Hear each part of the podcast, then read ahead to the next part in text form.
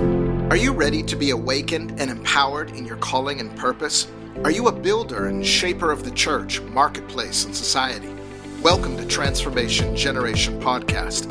I'm your host, Derek Schneider, and I look forward to helping you get equipped as a catalyst of the kingdom in your sphere. Hello, everybody, and welcome to Transformation Generation Podcast and our series, our exciting new series, Apostolic Solutions. I want to talk to you for a few minutes today about seven proofs your church is an apostolic center. Seven proofs your church is an apostolic center. Now, the term apostolic center for, for a church uh, unfortunately has become bit of a buzzword in our culture today, such as often happens when something is introduced.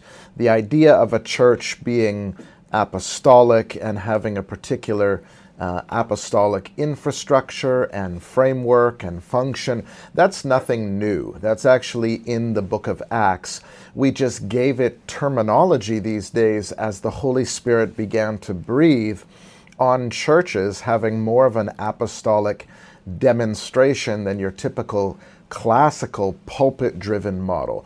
Pulpit driven churches are, of course, you know, 90% of churches, perhaps in the world, are pulpit driven models where uh, the work of the ministry is considered to be the pastor preaching from a pulpit to the congregation. That's the work of the ministry. And then you go and you go about what they consider to be your secular life until you can barely make it back on Sunday morning to be ministered to again. Uh, that ecclesiastical model we have done for for a long time, and though it has bore some level of fruit and has uh, been a vehicle God has used, uh, the pulpit driven model hasn't got us there as far as fulfilling the Great Commission. And I won't get into the difference between pulpit driven church and kingdom driven church today. That's for another day. But the apostolic center model has a lot to do with sending. It's really a sending center. It's a place that people can come, be filled up, touched by God, equipped, uh, healed maybe, and, and sent out into society, hence apostolic, a sending center that is transforming the world beyond the four walls of the church. Why do you think the Holy Spirit is breathing on this type of church in this day and age? Well, it's simple. He's wanting to accelerate the work of the ministry beyond the four walls. He's wanting to shift the church into reaching people, into getting back to what the focus is. being uh, being those who fulfill the great commission of Matthew 28 go there's the sending component go and make disciples of all nations every ethnos every sphere every sociological sphere of society. Now, when we look back in the book of Acts, I'll just lay this quick foundation and then give you seven proofs so you can know whether your church is truly an apostolic center. You know that with buzzwords and terminology, oftentimes uh, it becomes trend, and we follow the trend, we emulate the trend. We have the theory, but we don't have the function. And you might be a church that is in the first couple stages of an apostolic center, and mainly you're maybe you're in the place of theory still. It doesn't mean you can't develop and grow into a real sending center. But with buzz terminology, we have churches that will use the name apostolic center. You'll you'll see teachings on it, but what we're really after apostolic ministry is truly a result oriented form of ministry. The gospel the gospel of the kingdom is a result oriented gospel. And so when we look at the book of Acts, we see that in those days there were pastoral churches, meaning bodies of people, house churches, groups of people that were led by uh, a pastor. In the days of Apostle Paul, these were the kind of churches that were predominantly emerging. But there was also another kind of church that was emerging that had some notable characteristics to it, especially as it relates to infrastructure um, and government, church government. Uh, you could say, without going too deep into theory here, you could say that these churches were governed by apostolic teams. Uh, this was hardly a, a board driven model that hires a pastor, puts them in place, keeps him in line, and, and he can only dream, he or she can only dream of just managing uh, the sheep day to day. And if he doesn't toe the line, uh, the board removes him. And so typically we see, you know, pastors governed by administrators or good hearted business people on a board. This was not that uh, in the book of Acts, and it's probably why uh, the base model of an apostolic center, if we look at the church in Ephesus, um, it had such reach. Acts 19 and verse 10 talks about it reached all of Asia. They were able to uh, reach all of Asia. They heard the word of the Lord, Jesus, both Jews and Greeks, uh, because of this. So, an apostolic center is not a pastoral model or a pulpit driven model, it's different. And there are lots of things I can say about that. We could do a whole episode on uh, church governance, apostolic governance, and the difference. And believe me, it makes a huge difference. Um, and we've been able to see that actually at History Makers Church. The speed of growth, the reach that we have, has so much to do with the with the infrastructure and church governance. And I'll talk more about that uh, another time. But, but an apostolic center or apostolic hub, interestingly, they were springing up in major cities that, that, believe it or not, Alexander the Great had conquered. This is fascinating because if you look at the steps of Apostle Paul, where these centers were being established, we'll just call them centers, where they were being established, they were being set up in major epicenters, major cities that had been conquered by Alexander the Great. And it's almost as if the Holy Spirit had a mind for where the gospel could be distributed fastest, where to put the sending center, what cities to put the sending center in. And so, one of the components you'll find that isn't one of the seven is that your apostolic center will be in a key location.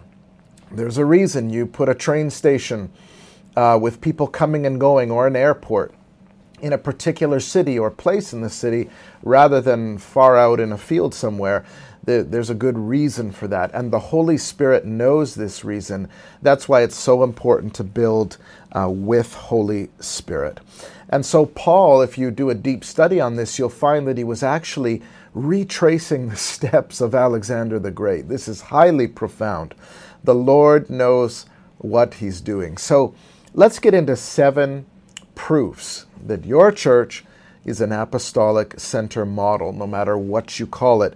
And none of these have anything to do with title or the name that you give your church. Again, apostles deal in function, functionality.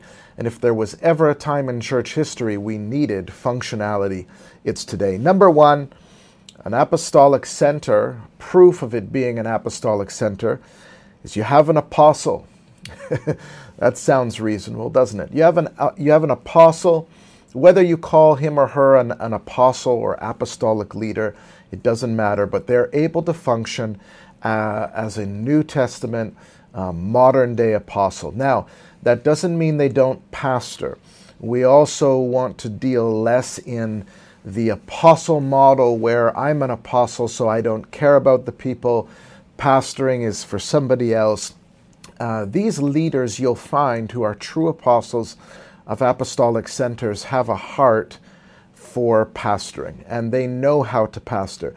It doesn't mean that they're going to do all the day to day work of pastoring. They're more likely to pour into and build up pastoral teams. That's what we do in History Makers Church.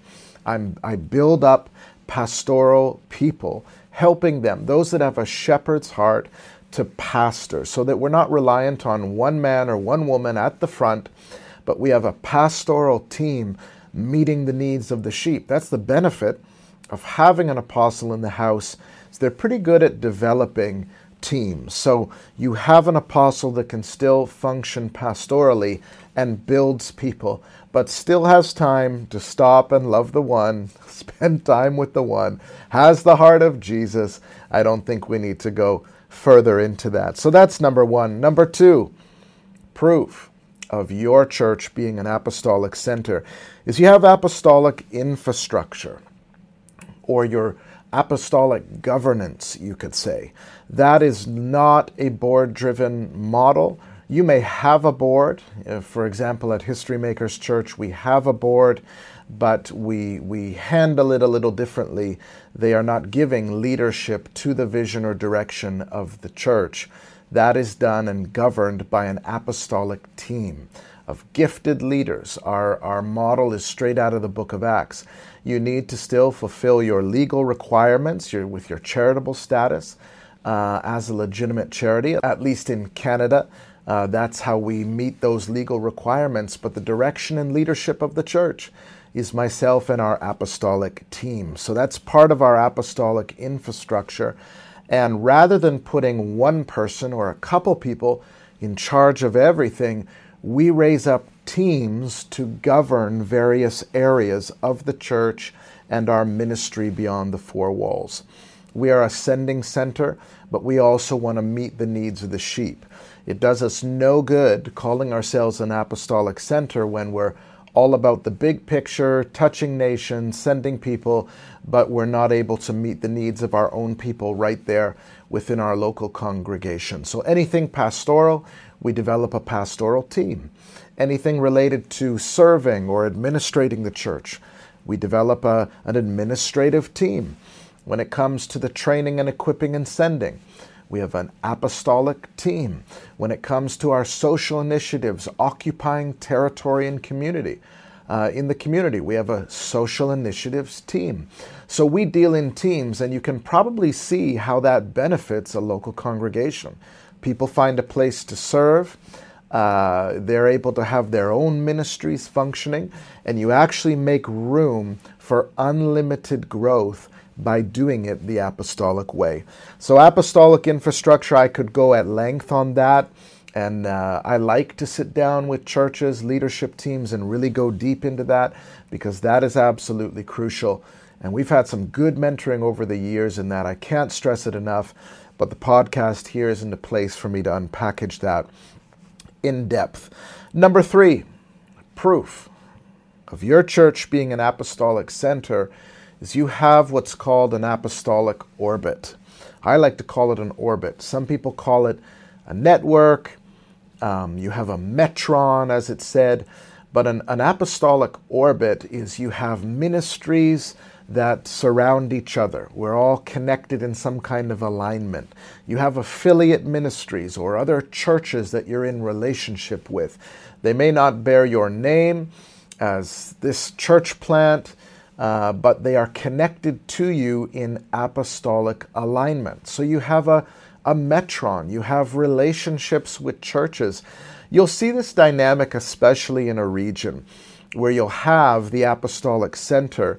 That uh, in Asia, sometimes they'll give the terminology of a resource center, where they'll be holding conferences, creating products, um, holding trainings, giving opportunities to bless the other churches and ministries that find themselves a part of that orbit, or what, as it's classically called, network.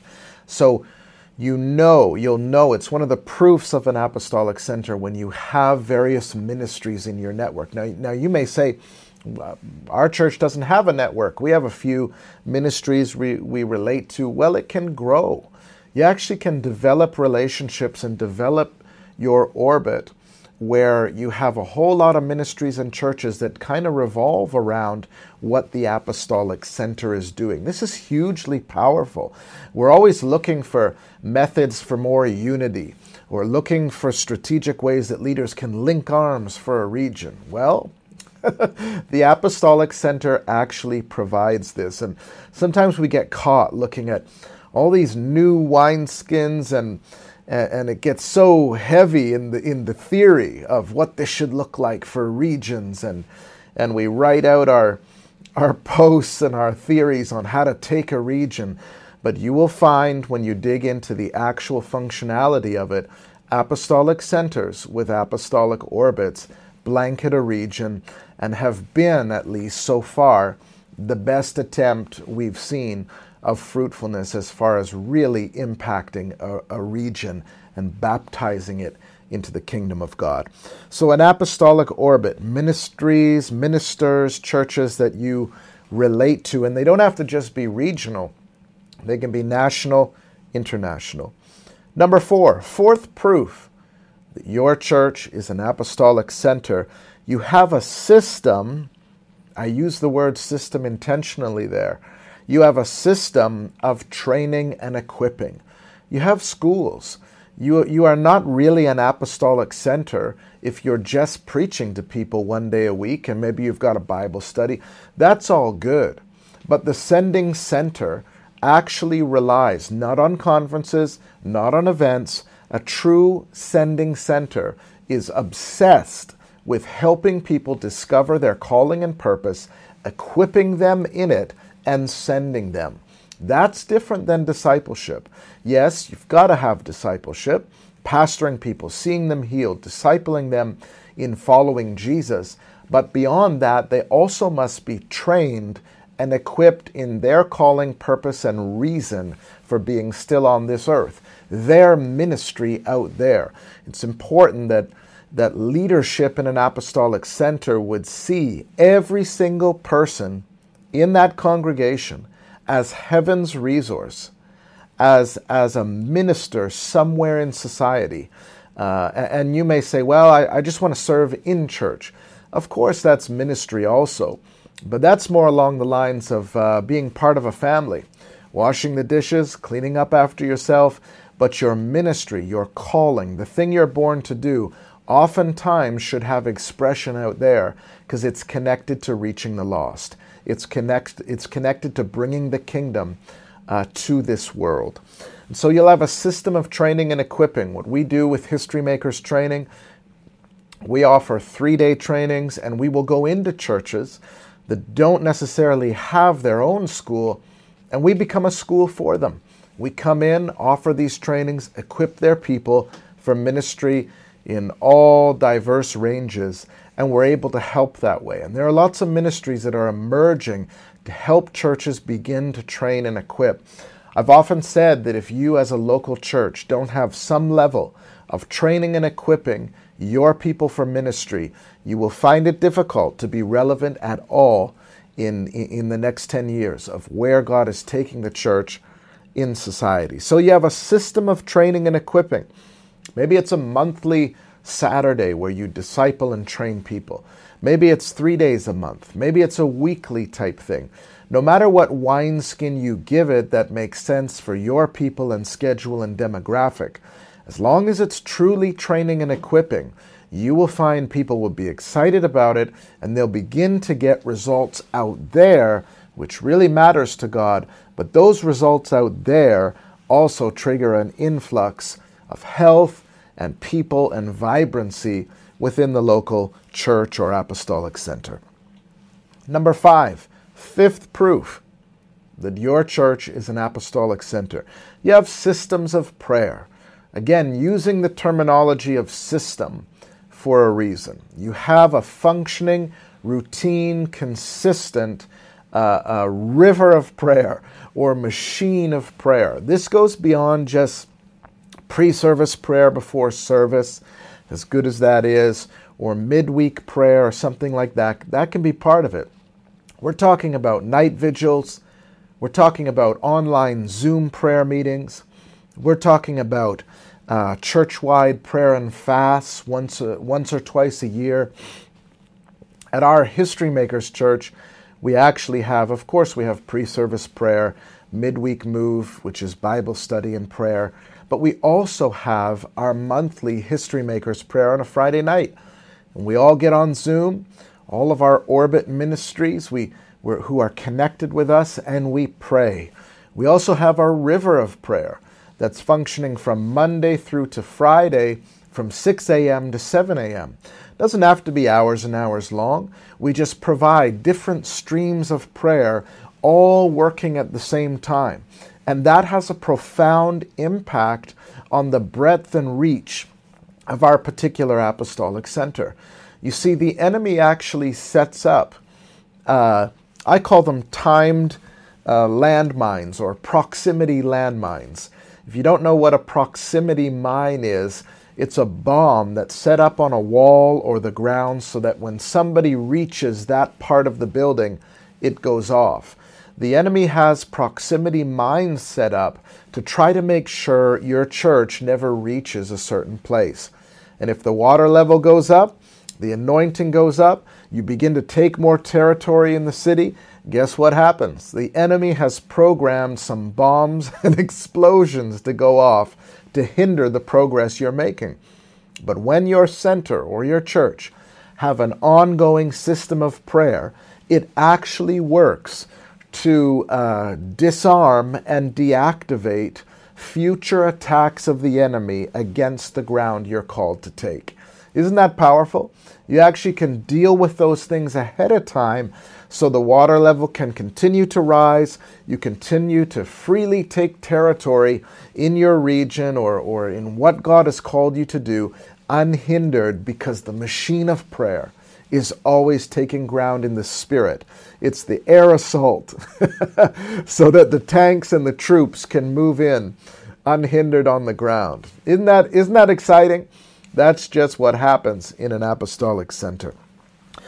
Number six, sixth proof that you're an apostolic center model is you have systems of strategic sending.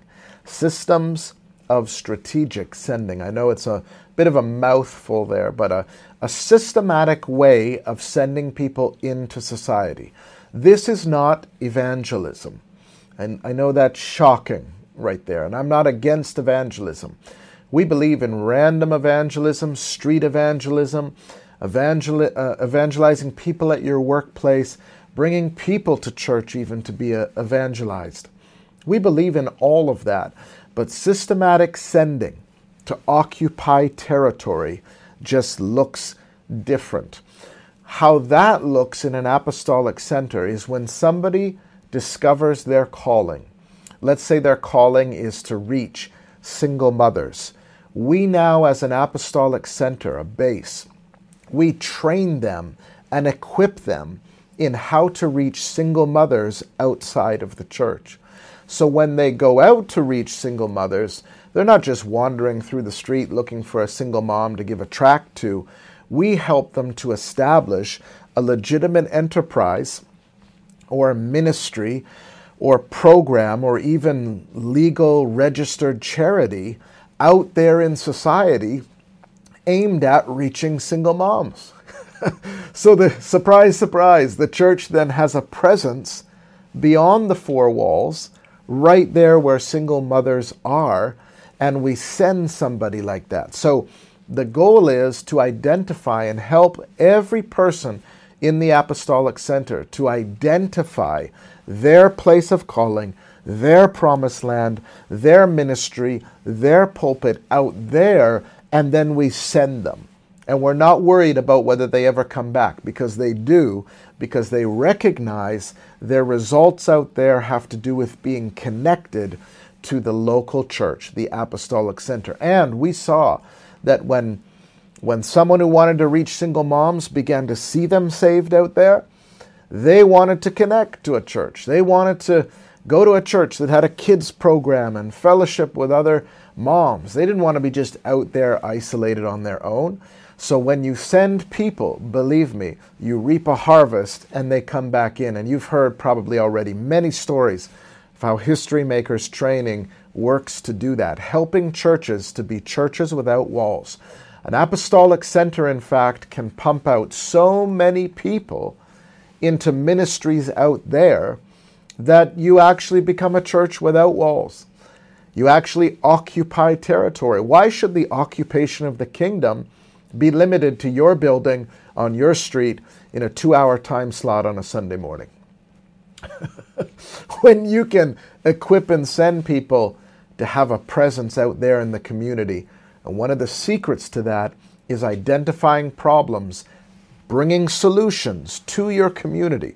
Find out what the issues are in your community, train people to meet those needs, solve those problems, and watch how fast your church has a kingdom presence in society. I bet you never heard a church like this before, But we have to keep trumpeting this message because you don't have to wait to reach the harvest. It's not hinging on the next prophetic word or conference, as good as those are.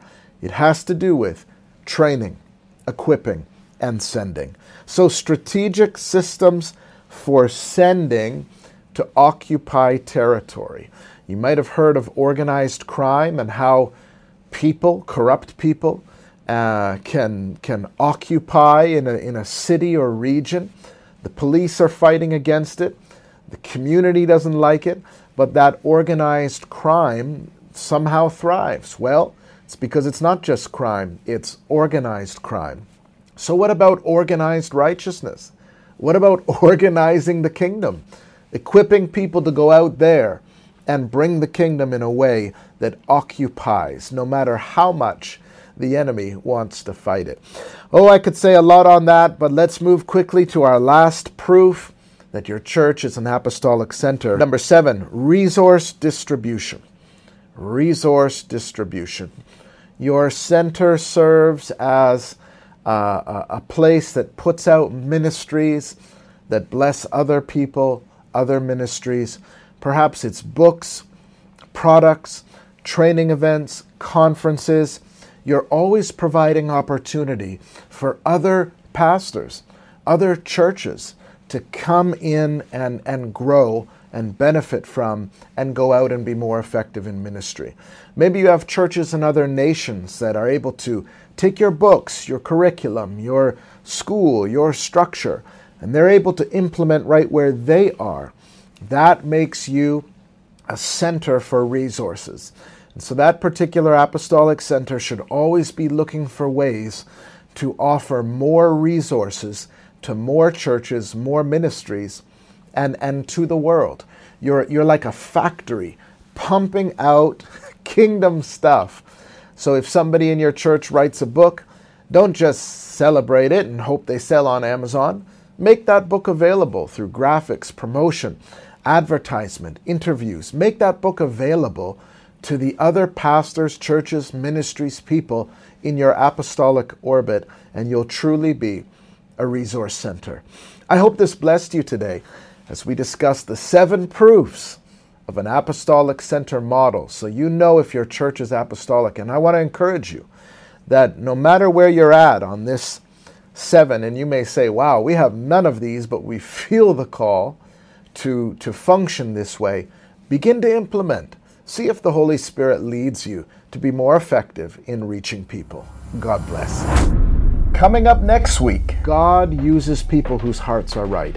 Ministry is actually intended to be out of the overflow of the purity and intimacy of our hearts.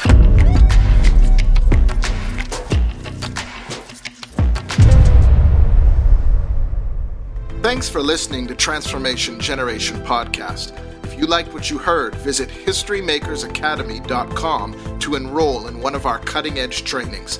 Don't forget to like and subscribe to our YouTube channel, History Makers TV.